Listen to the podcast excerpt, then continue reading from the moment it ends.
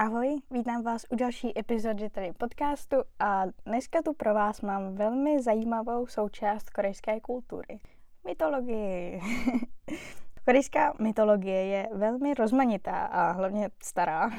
A jak už to u mýtu bývá, byla předávána ústně z generace na generaci po vesnicích a regionech několik tisíc let před naším letopočtem už. A tak to z ní dělá velmi cenou součást kultury dané země. Nejstarší psané záznamy korejské mytologie eh, pochází tedy ale až z 12. a 13. století, kdy na poloostrově bylo státním zřízením království Koryo. Od něj mimochodem vychází jméno pro Koreu, jo? jako Koryo, Korea, aha. Kdy takový nejzákladnější a nejznámější pramen mýtu, legend a historie, nebo historiografie tří království, což bylo nějaké uspořádání státu právě ještě před Koriem, kdy eh, na poloostrově byly tři království, Koguryo, Pekče a Shila. A ty tedy na poloostrově vládly od prvního století do zhruba 7. století. Ty prameny jsou Samkuk Sagi od historika Kim Busika a Samkuk Yusa od buddhistického mnicha Iriona. Tyhle dva prameny se trochu liší. Zatímco v Sankuk Sagi se objevují především teda historiografické informace, které se snaží opravdu vycházet z faktických událostí, především právě té tří království. V Sanku Kyusa se objevují hlavně legendy a anekdoty o korejských králích, ať už reálních, tak fiktivních, buddhistických poutnících a mytologických bytostech přičemž některé z nich si řekneme právě i později v této epizodě. Třeba je v nich znamenaná legenda o tom, jak vznikl korejský národ, teda respektive pojednává o jejím prvním vládci Tangunovi, takovém. No, kdybych to měla přirovnat nějak eh, k našim mýtům českým, tak to je takový praotec Čech, akorát tam to je praotec Korejec, no zkrátka Tangun, první vládce.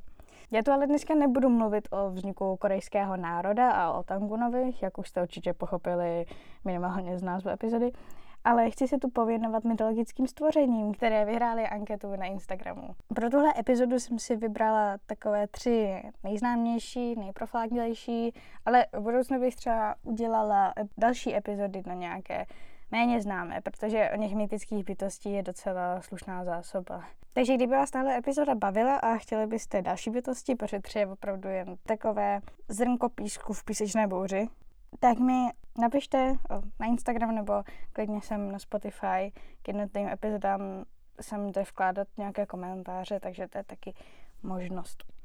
Jo, a když už jsem se zmínila o Instagramu, tak zase vám tam dám příspěvek z obrázky právě k této epizodě a to, jak ony mytologické bytosti vypadají, nebo jak si je lidé představovali.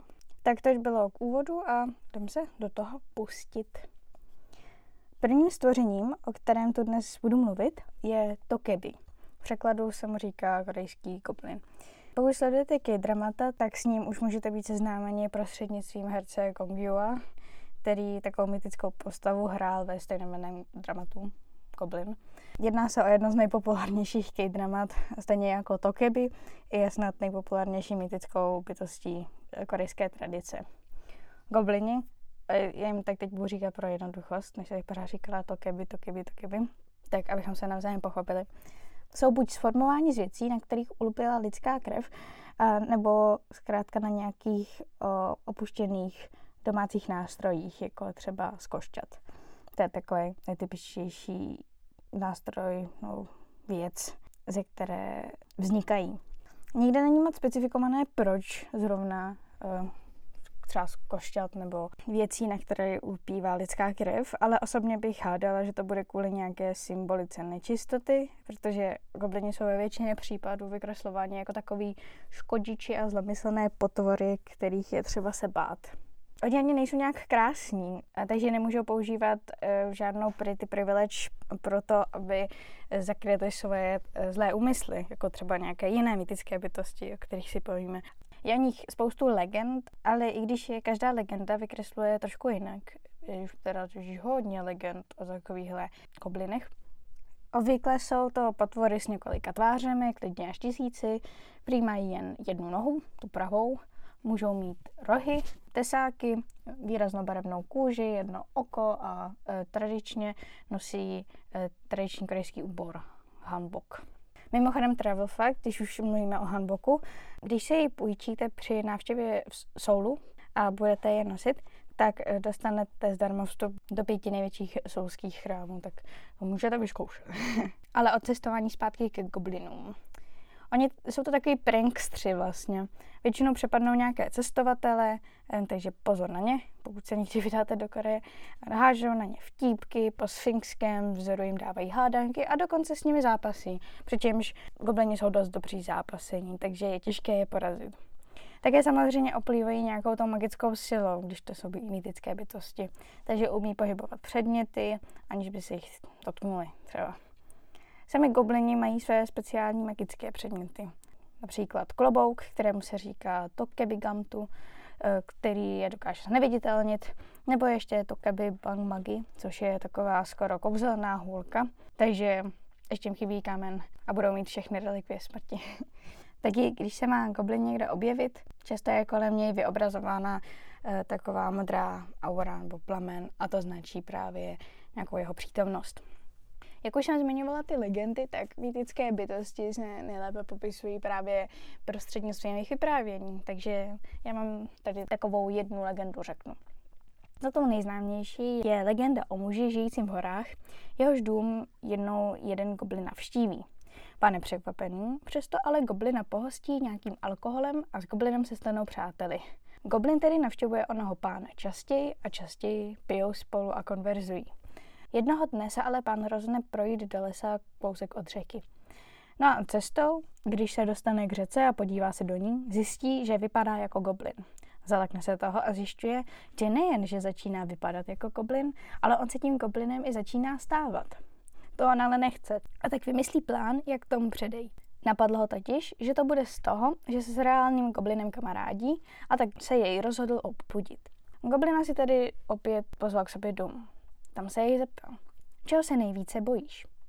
Goblin mu odpověděl, bojím se krve, čeho se ty nejvíce bojíš? Pán předstíral, že je vystrašený a řekl, já se nejvíc bojím peněz, protože žiju v horách a sám. Další den onen pán zabil krávu a její krev rozlil všude podobně. Goblin v šoku, vyděšený a naštvaný, utekl od pána a řekl, vrátím se i s tvým největším strachem. No a další den Goblin přišel zpět k pánovi a donesl mu pytle mincí. Od té doby se k němu už nikdy nevrátil a starý pán v horách se stal nejbohatším mužem ve městě. Takhle se přechytračuje a vypuzuje goblin, takže máte návod, kdyby se nějakého potkali. Každopádně, protože se jedná o jednu z nejpopulárnějších bytostí, opět je jí mnoho v moderní kultuře. Jak už jsem zmiňovala K-dramata, tak tam a v nejednom. A nebo také featuruje například v jedné k písničce Toki Be Cheap od Sykes a nebo ještě lépe je protagonistou dětské písničky Goblinovy trenky. Jde v ní o to, že goblinovy trenky jsou velmi drsné a pevné, jsou udělané z tygří kůže a také můžeš nosit po 2000 let a taky jsou smradlavé a špinavé a nebyly prané celých 2000 let.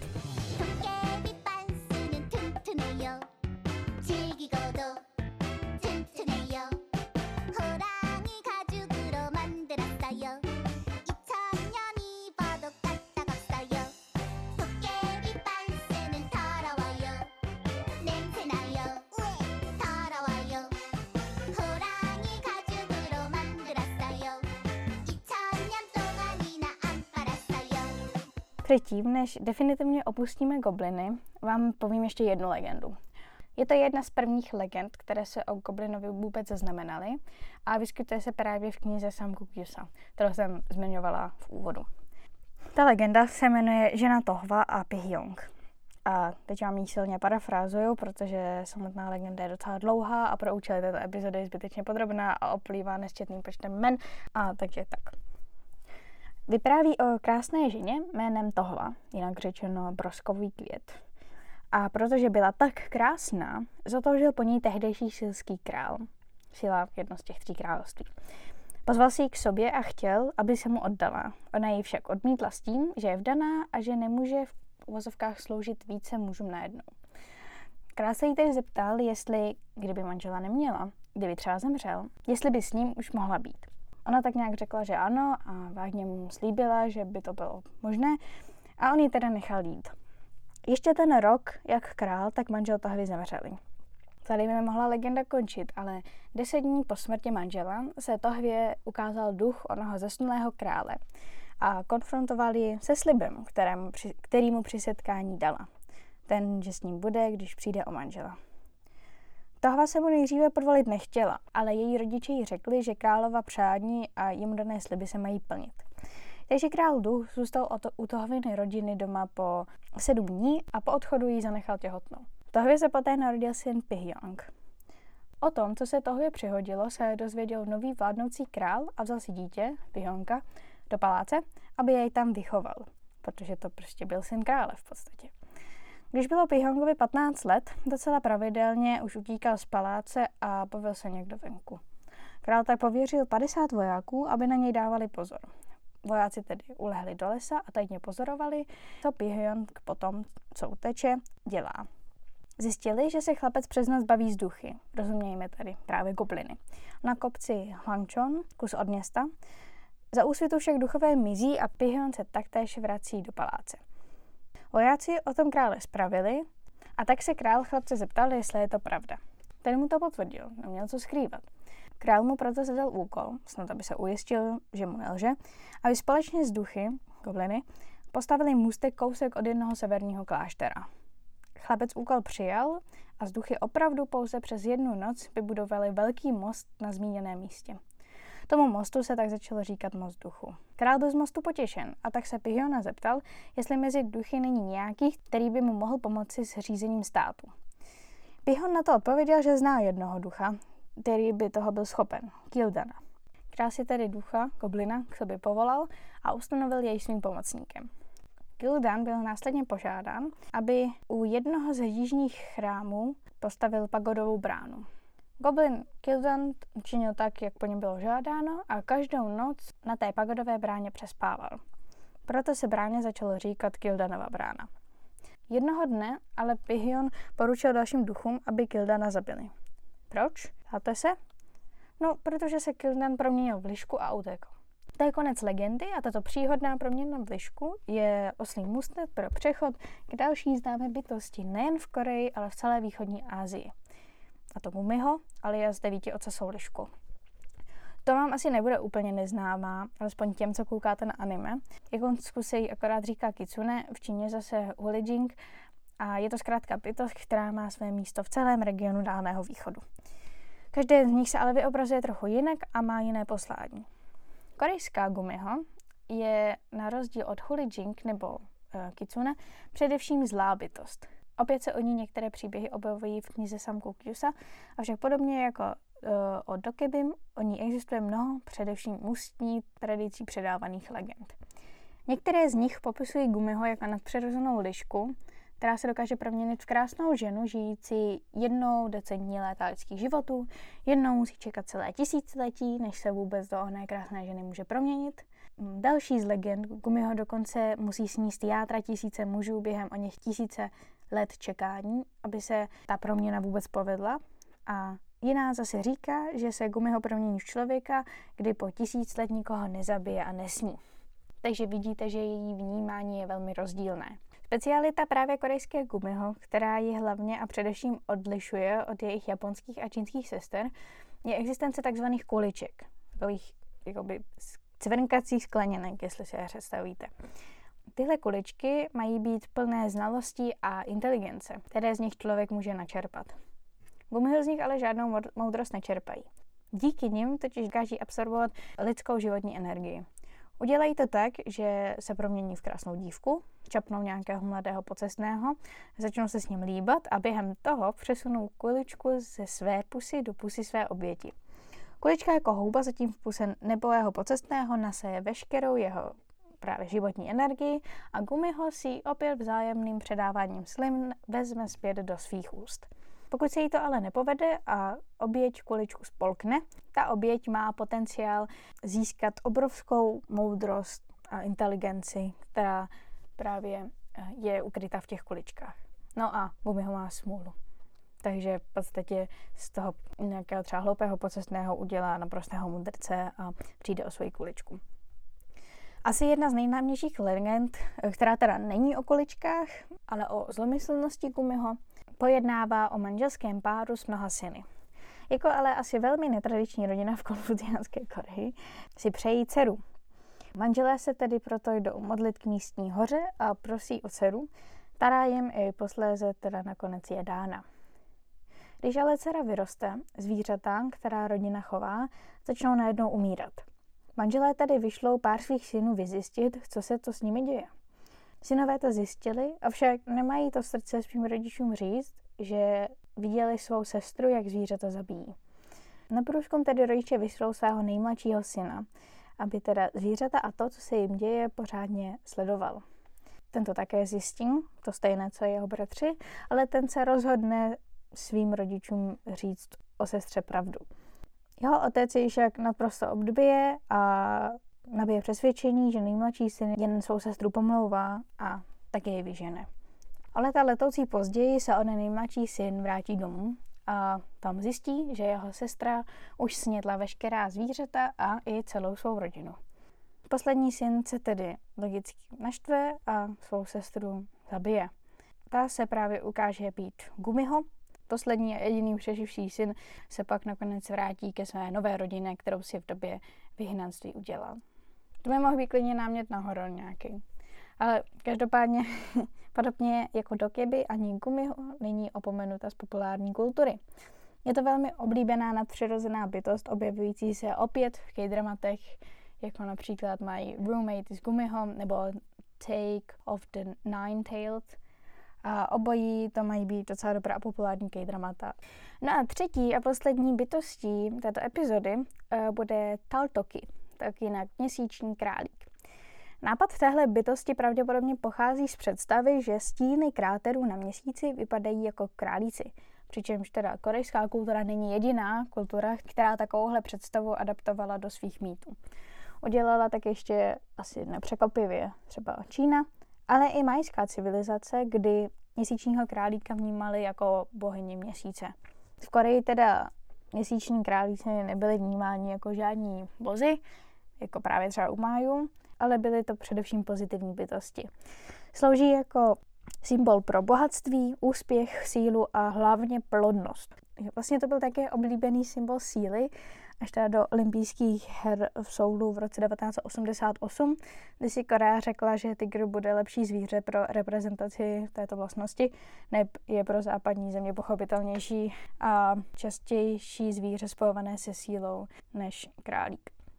Paradoxně tygři ale byli podle korejských mýtů velmi krvelační a v podstatě záporácké bytosti. Když se opět odvolám na samku Kyosa, kniha dokonce obsahuje legendu jménem Kim Hyun okouzlil tygřici kde se do sebe zamilují právě no, zmíněný Kim Hyun a slečna, která je ve skutečnosti tygřice, ale protože její bratři tygři jsou ve špatní, slečna se, um, aby odčinila jejich zlo, obětuje životem a nechá se svým milencem Hyonem ulovit. To je hodně ve zkratce ta legenda. Uh, ono to má ještě pokračování o jiné tygřici a je to trošku složitější. Každopádně, pokud vás zajímá tahle legenda a ještě další legendy, opravdu ta kniha je veliká, tak si ji určitě eh, půjčte v knihovně nebo kupte, nebo myslím, že i na PDF v angličtině na internetu a přečtěte si to. Stojí to za to. Každopádně nejznámější legenda o měsíčních králících, o kterých je tu řeč, pojednává o dvou králících, kteří se za úplníku na svásek Čusok, to je v podstatě korejský den díku vzdání, stojí se nejčastěji na přelomu léta a podzimu, nemá totiž kalendářní datum, aby úvozovka udupali rýžový koláč. To přeneseně znamená, aby se spolu nějak pomilovali. A tak z téhle legendy vychází to, že když dříve chtěli Korejci mluvit o, o nějakém aktu, tak odkazovali právě na měsíční králíky dopající rýžový koláč. Angličtině to zní líp, jakože two pound rice cake, nevím, jak bych to uh, přeložila líp. Nevím, jak uh, to používají teď, jestli také um, dupou rýžový koláč, ale tady je jen ukázka toho, jaký vliv můžou mít legendy na každodenní lidský život. To, to by bylo vše. Ty králíci byly trošku kratší, ono o nich totiž není zase tolik. Ale jak už jsem říkala, pokud stojíte o další takové bytosti nebo klidně jiná témata, napište mi a já ráda zpracuju. Sama se tak dozvídám spoustu zajímavých informací, které jsem třeba vůbec netušila a baví mě to, takže takhle můžeme sdílet nějaký společný zájem. Pro dnešek bych to ukončila. Mějte se krásně a uslyšíme se zase třeba u další epizody. Ahoj!